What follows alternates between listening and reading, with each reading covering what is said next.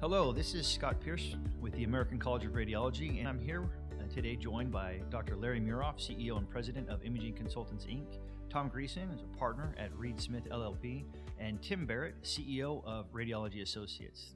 Thank you, gentlemen, for, for joining me today. Nice to be here. Today, we're discussing uh, practice integration, something that I know is becoming more and more prevalent topic on radiology and radiology practices minds. Uh, so let's first start with why is integration becoming increasingly common amongst radiology practices, Dr. Muroff? Well, it's certainly becoming a more common topic of discussion. I don't know if it's much more common. I think still it's the norm for practices to stay independent as they had in the past. But certainly we're seeing a lot more uh, merger talk and actual uh, mergers occurring. And there are a variety of reasons for this, but simplistically, there can be broken down into two facets. One, protection or the provision or obtaining of, of services that a smaller group couldn't otherwise uh, provide. And then the other category is opportunities, whether it's the pursuit of new business, or the uh, ability to align with a hospital system. Protection on one hand, opportunity on the other, in my mind, are the two driving forces of integration. And this is Tom Greeson. I, I, would add to that that I think one of the driving forces is the growing complexity, growing regulatory and payment complexity of the radiology business these days. It's very hard for the prototypical small radiology group to really have the kind of uh, management and billing expertise that they need to respond to the changing reimbursement challenges with PQRS, with MACRA, with APMs, with uh, MIPS. Uh, so consequently, radiologists need to find a way to have the kind of resources in order to have the kind of sophistication in those management billing services. And getting bigger is one strategy for doing that. Uh, there are many other reasons that may drive uh, radiology groups to either try to become partially integrated with other radiology groups or fully merged with other radiology groups. But I think the need for increased management and billing sophistication is one compelling reason. And this is Tim Barrett. And to add to what Tom just said, uh, a way to achieve and to garner those resources is you need a certain amount of scale. Some of these smaller practices simply can't muster the resources in order to achieve those things. Yeah, well, that's basically what I meant by the protection aspect of integration. Yeah. Oh, great. Yeah. Well, and integrations can, as you talked about, take many forms, whether it's a merger or a partial or, or however in a partnership.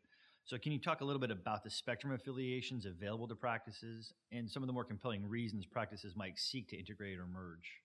We did. We covered some of them, I think, in that. Well, I'll talk about the spectrum. I mean, uh, people think of integration as a full-fledged merger, but they can be as uh, an integration can be as simple as buying services from another entity, such as uh, buying night call coverage from a teleradiology company.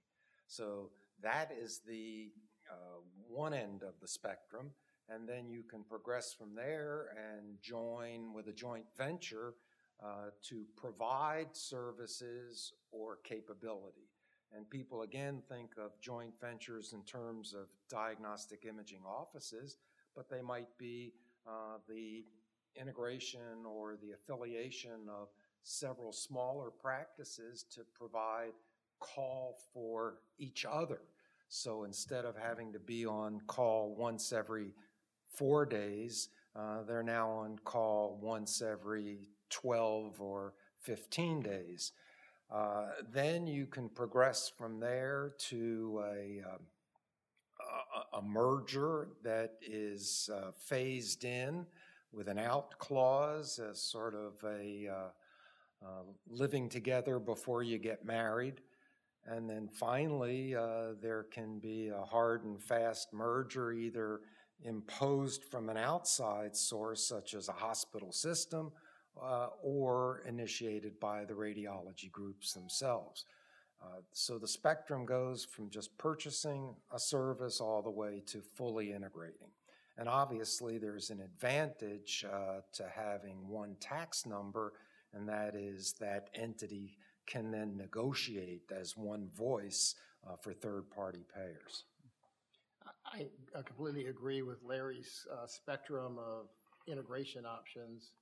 Uh, What I would add is, uh, one of the issues, and I think you may be asking about this, Scott, one of the issues that we will be uh, always wanting to address is to the extent that that, that new, new entity or that new relationship results in a desire for those that are part of this integrated activity, this integrated entity, uh, to be in a position to together collectively negotiate with payers, negotiate for hospital contracts.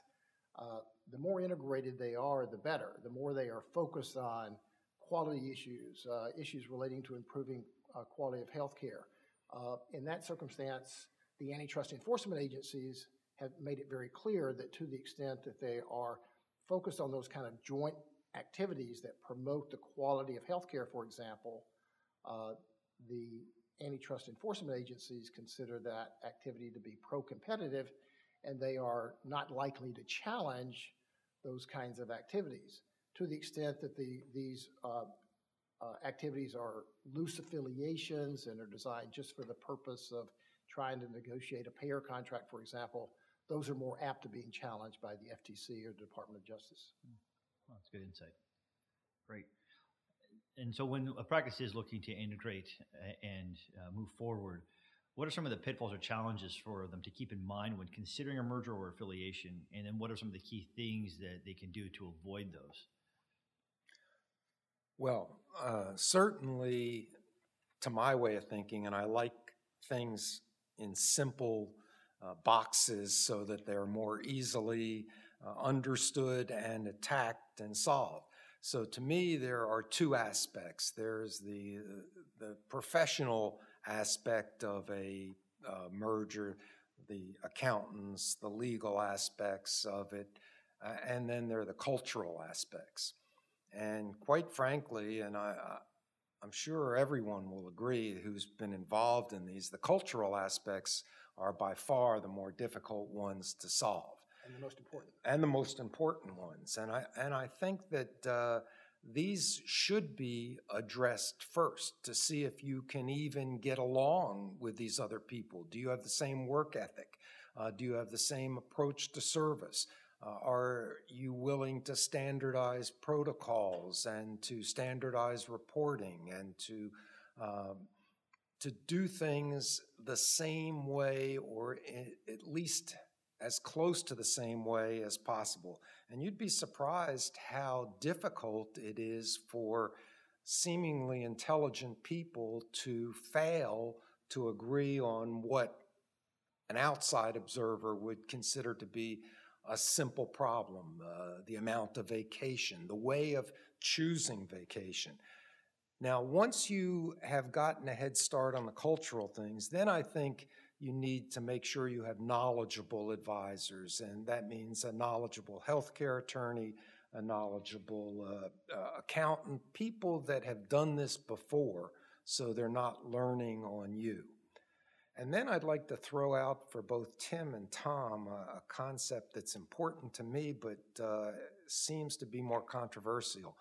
And I think that there always should be an exit strategy in these mergers of affiliations of any kind. And the reason for that, uh, and the reason it's controversial is people say, well, if we have an exit strategy, then people will think it's, you know, not for real or you're not committed. But the problem is sometimes laws change and force a uh, disintegration of whatever the entity is.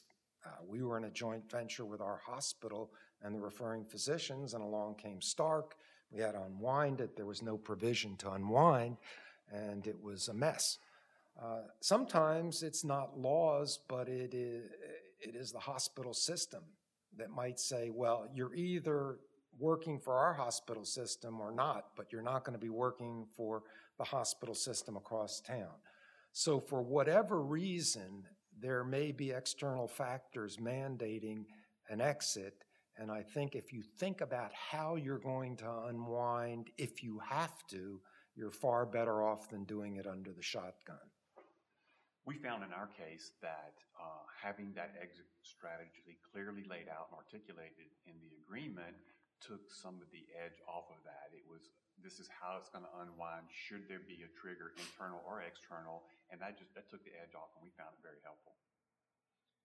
And I, I agree with both of you that, that contemplating how one would enter and how one could exit uh, a venture like that, an integration, is important. I would also add, in terms of pitfalls, just to say the two principal antitrust issues that one has to consider in these kinds of integrations is to the extent that uh, radiology groups are involved with other radiology groups and engaged in activities that are partially integrated.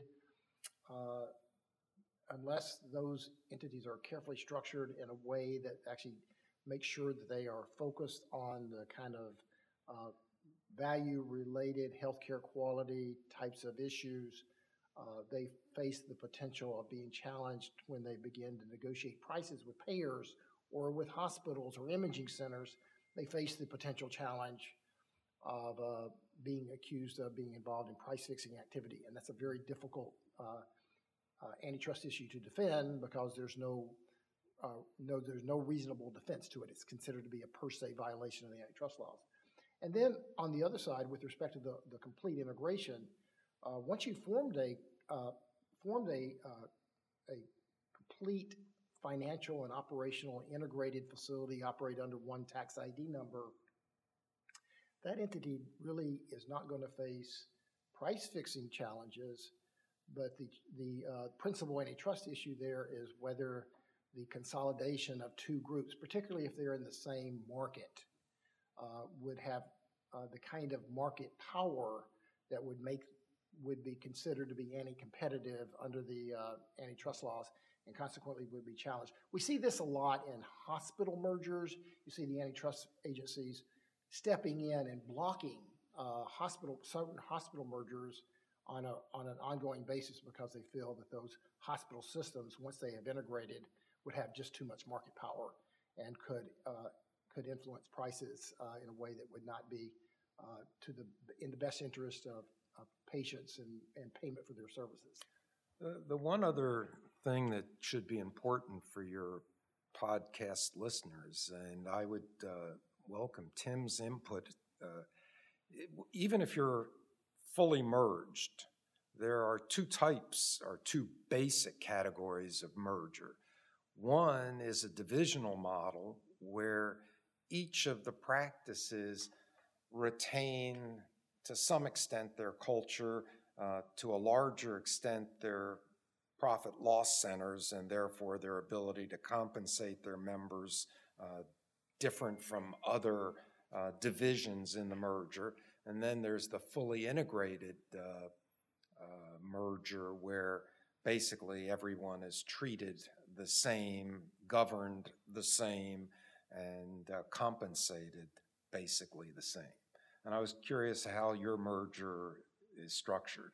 Our affiliation was along the divisional model that you described, and we essentially bolted two practices together. So there's still a lot of autonomy in the two different divisions uh, in terms of financial reporting, compensation, uh, and decision making. So, in, in our particular case, that model worked very well for us. Now, sometimes one is used to be a step into the other. In other words, we'll try the divisional, uh, but there are many problems with the divisional model as well as benefits. The benefits, of course, is you feel comfortable, you have your same leadership, your same way of doing things.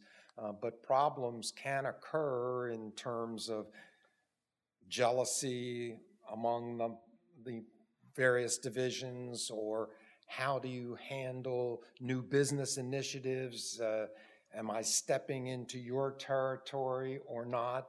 Uh, even my healthcare attorney may be different from your healthcare attorney. I, I personally believe that for even divisional models, you ought to have an overarching uh, structure. You ought to have the same attorney, the same accountant, the same revenue cycle management entity.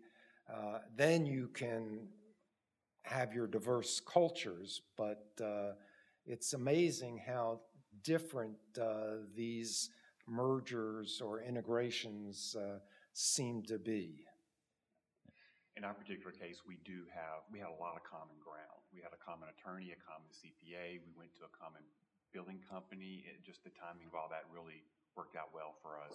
But there are, uh, the division model has some downside to it, and one of it is uh, very hard to predict and a little bit hard to manage, and that is sometimes uh, the unknown. I don't know what's going on uh, as, as fully in the other division as new as in mine, and that unknown can create um, some perceived problems that may or may not even actually be real problems. Well, and it's clear hearing uh, Tom, obviously, as, as, as a lawyer and, and getting into specifics in terms of what you need to be aware of for antitrust laws and price fixing. And then obviously, Tim, you've been through this. You're also uh, an accountant, a CPA, and understand the financial aspects.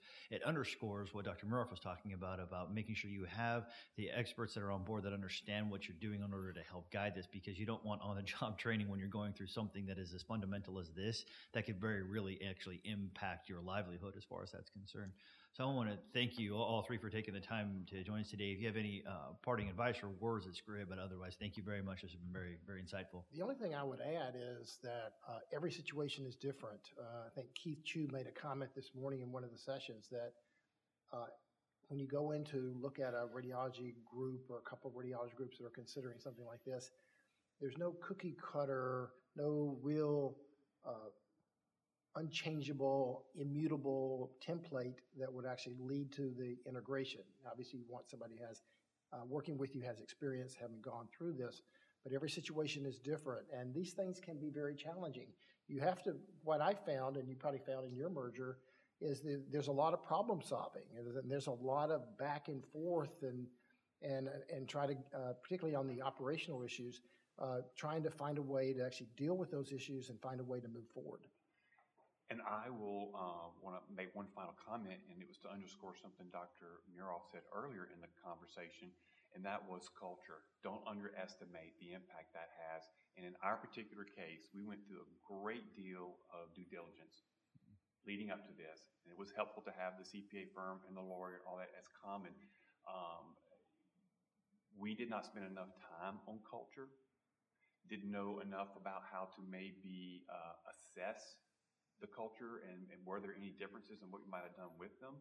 So that's something that we managed post merger, if you will, versus pre merger. And uh, doing another one, if we ever do another any type of affiliation, that that will be high on our checklist. Great, thank you very much. Appreciate it.